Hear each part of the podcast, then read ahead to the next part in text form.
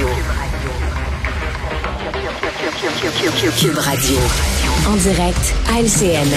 On joint Richard Martineau. Salut Richard. Salut Jean-François.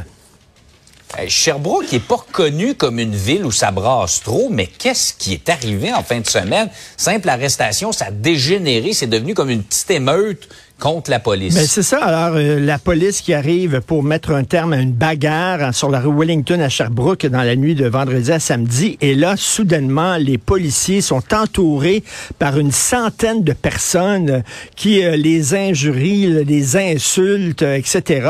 Et écoute, je regarde ça et je me dis, j'espère, j'espère qu'on n'arrivera pas comme en France. Parce que en France, tu sais que c'est extrêmement difficile maintenant pour les policiers.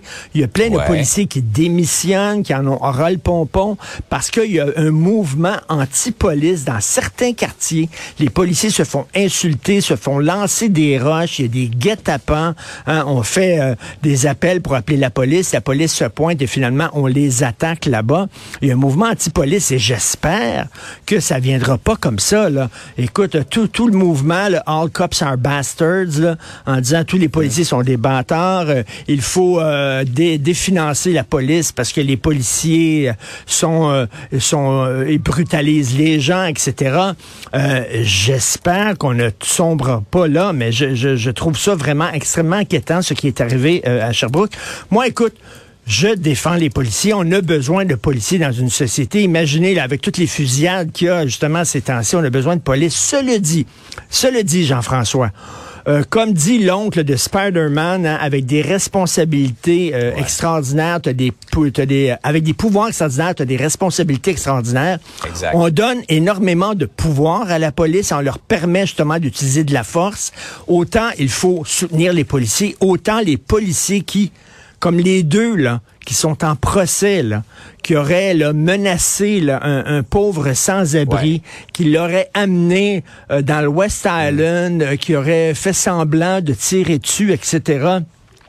Autant il faut appuyer les policiers, autant il faut, il faut se montrer extrêmement sévère envers les policiers qui abusent de leur pouvoir parce qu'on leur accorde ce Mais en fin de semaine, Richard, là, c'était des policiers qui étaient dans l'exercice de Ben leur oui. pouvoir et des gens qui étaient pas d'accord. Si chaque fois qu'on n'est pas d'accord avec ce que la police fait, on intervient, euh, Ben écoute, une belle ça société. n'a pas de sens. Je m'excuse. Si vous faites attaquer, si vous faites voler et tout ça, qui vous appelez? Vous appelez la police pour Mm. qu'elle vous protège. À un moment donné, ces gens-là doivent être euh, appuyés et être soutenus. Et ce qui est arrivé est assez inquiétant à Sherbrooke.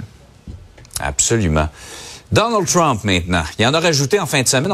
À chaque fois, on se dit, on pensait pas qu'il se rendrait jusque-là. Là, il parle de ne pas respecter la Constitution, qui est la loi fondamentale des États-Unis. Ben, la Constitution, écoute, qui est un texte sacré quasiment. Il y a plein d'Américains Mm. encore qui ont la Constitution affichée sur leur mur, presque comme un texte biblique, un texte religieux. We the Alors, lui- people. ben oui, we the people, les pères fondateurs. Alors lui, il dit la fraude qui a été commise par les démocrates et Joe Biden, parce qu'il dit encore qu'il s'est fait voler les élections. Il dit c'est une fraude d'une telle ampleur que ça permet maintenant l'abandon de toutes les règles, toutes les réglementations et tous les articles, y compris ceux de la Constitution américaine. Alors là, après avoir encouragé euh, des coucous à prendre d'assaut le Capitole, maintenant il encourage les gens à ne pas respecter la Constitution. Là, il y a des gens, il y a des gens qui vont dire, Ah, excusez-moi, mais euh, il y a la clause non-obstant au Québec hein, qui fait qu'on peut se, on peut se, se échapper à la Constitution canadienne. Écoutez, ça fait partie de la Constitution. La clause non-obstant qui est utilisée en Ontario, utilisée par les autres provinces, ça fait partie de la Constitution. Donald Trump lui dit aucune règle de la Constitution doit être, maintenant être respectée. Je pense que son chien est mort. Écoute, si avec ça, Jean-François, Ah, les tu penses, républicains... Richard, que son chien est mort? Ben écoute, là, tu peux-tu aller plus loin que ça? Là? En tout cas, j'espère que les républicains ne se pointeront pas au marbre avec lui au bâton. Il vient de dire que la Ouais, à l'intérieur Constitution du parti, je américaine... comprends, Richard. Il y a de moins en moins d'appui au sein du Parti républicain, mais il y a une partie de la population, pas négligeable, qui continue de l'appuyer. C'est fou. Peut-être qu'il va se présenter comme indépendant. J'espère que les républicains maintenant ne Mm. le toucheront pas avec une pôle de pieds. Mais comme tu dis, ce qui est inquiétant, c'est qu'il y a encore des gens qui le suivent et qui le croient.